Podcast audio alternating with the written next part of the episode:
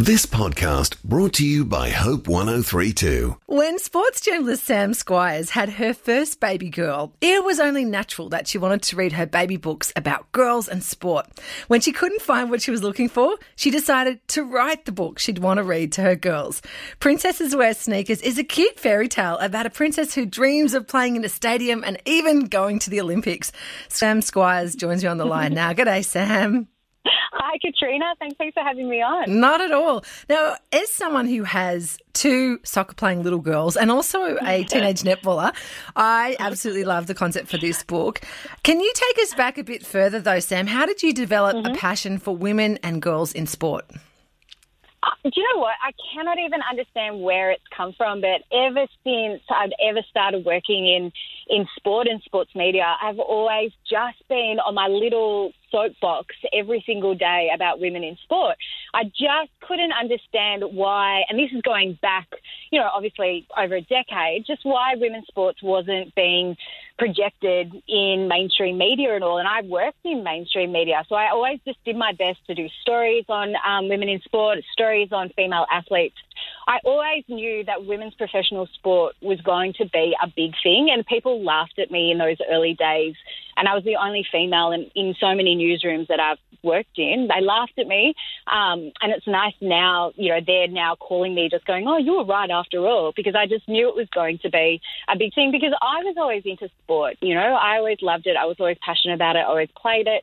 And yeah, I just didn't understand why this wouldn't be professional women's sports. And I've worked with your husband as well, Katrina, and you can go back and ask him. I was always on my little soapbox saying something about women in sport every day, well, every shift. I was going to ask you if you have sometimes been frustrated about the way women's sport is covered or the lack of yeah. coverage in sport, but you're so passionate yeah. about this, you have gone straight there.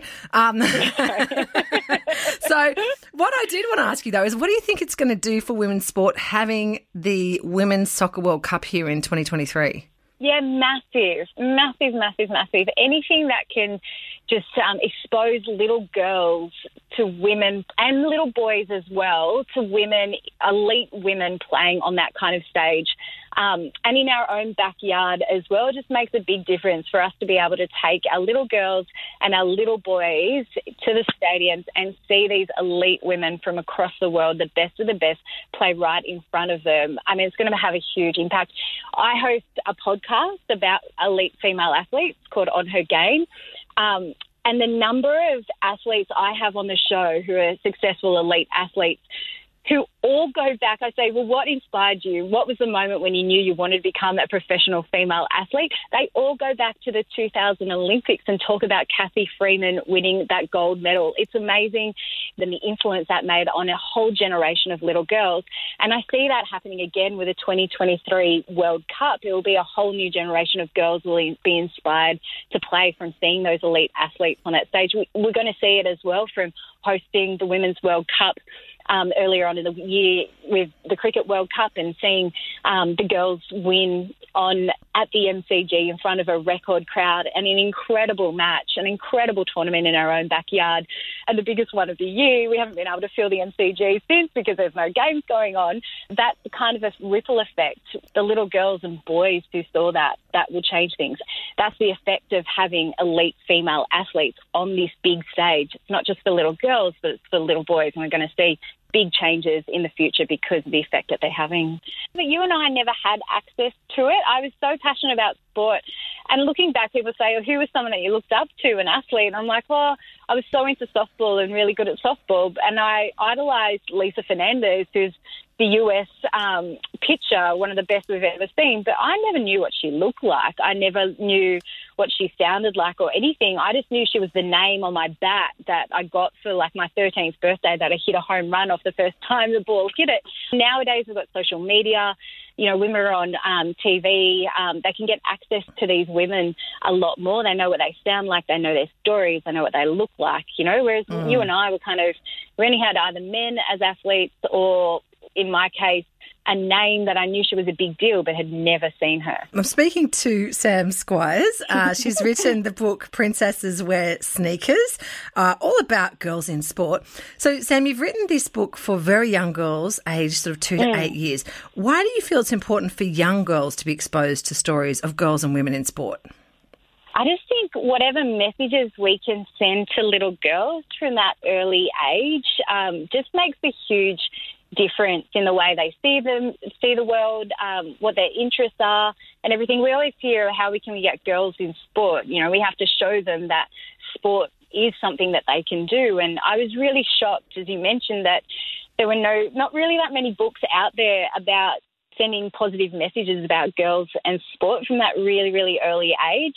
Um, and I was quite, quite surprised about that. You know, ever since my daughter was young, we try to put her in front of, be no surprise to anyone who knows me, tried to like put, um, you know, toy soccer balls and balls in her hands and just really active and sporty kind of utensils so that, you know, it normalizes it in their eyes. And I think literature plays such a big role for little kids. You know, they, they, they can't see the world and how they see the world or how the world is shaped in front of their eyes you know, literature plays a big role in, in doing that. You know, mm. every time we open up a book, we're opening up their minds to the possibilities of what the world can give them as well and where their personalities and where their imaginations can take them.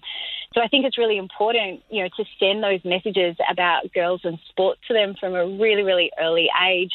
And doing it, I guess, with Princesses Wear Sneakers, instill that fairy tale kind of way and one thing I learned early on with my daughter, I was like, no princesses, no pink, no tutus or anything like that. And all she wants to do is just talk about princesses, put a crown on, wear sneakers and um, and tutus and pink everywhere as well. so um, I failed in that respect, but that's just what she loves. But I thought, well, why does being a princess and wearing pink and tutus, what, how does that have to be completely different to playing sports. So it's kind of combined those two loves of little girls perfectly together in still that really mythical, magical way. Yeah, absolutely. So just tell us a little bit about, you know, Princess Ellie and her story and what you ho- hope that young girls are going to get out of it.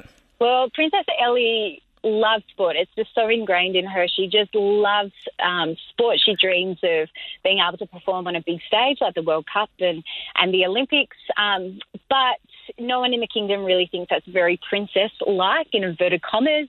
Um, and tries to get her to wear glass slippers and dresses, and she just doesn't want to do that. She just wants to wear a footer shirt and jersey. And then one day, a uh, dragon comes and kidnaps her parents. I didn't want to put any princes in there just kidnaps her parents, um, and there's no one that can save them. So she decides to take it upon herself and save her parents. And she uses her sporting skills to be able to rescue her parents and defeat the dragon. And in doing so, really prove that princesses can wear sneakers and can be into sport as well. So I really want little girls to know, and little boys as well, to know that you know their skills, their sporting skills, can be used in so many other areas rather than just like on the sporting field or or on on the sporting court as well. And I just want them to know that little girls can be brave and confident. And most of all, sometimes you've got to stick to your guns and prove to people if they don't believe you, like with the sport. And also sometimes you've just got to be the one that does the rescuing. You can't wait to be rescued or have other people be rescued for you. You've yeah. got to be the one that saves the day. No, I love that. I love that. Um, and, and I'm guessing you mentioned your love of softball. I mean, does maybe a softball bat come into the plot here? it does. It does. There is there is one thing. I try to put as many sports um, in as possible, but there are. It's obvious that there are a few favourites of mine with um, with soccer and um, cricket. Uh, and rugby and rugby league all play kind of a role in, in helping her. And then at the end, with all the illustrations have lots of um, sporting props, I suppose, and I try to put as many um, sporting goods in there as possible from different range of sports. So that is really cool. As, as, much as possible. Yeah. I'm still thinking of some now. I'm like, oh, I should have put that in. Oh, I should have put that in. So, and I think as well, like, there's a lot of different um, uh, diversity was was really important to me. Like, I have blonde hair, blue eyed little girls, so I wanted the main character to be blonde hair to blue eyes, but I, I wanted to make sure that other cultures, other skin types um, were represented in the book as well, all abilities as well as a lady with a, a wheelchair in there. I wanted as possible, as much as possible, to, for every little girl and boy to find themselves in this book somewhere. Well, that's brilliant. Thank you so much, Sam. Thanks for telling us all about it. Thanks, Katrina. Thank you so much for having me on. Not at all, and all the best with the book. Thank you. I've been speaking with Sam Squiers. She's a sports journalist and an advocate for women in sport. Her new kids' book is called Princesses Wear Sneakers. You can find out more at princesseswearsneakers.com. Thanks for listening. Start your day with life words. Subscribe to Hope 1032's free daily email devotional at hope1032.com.au.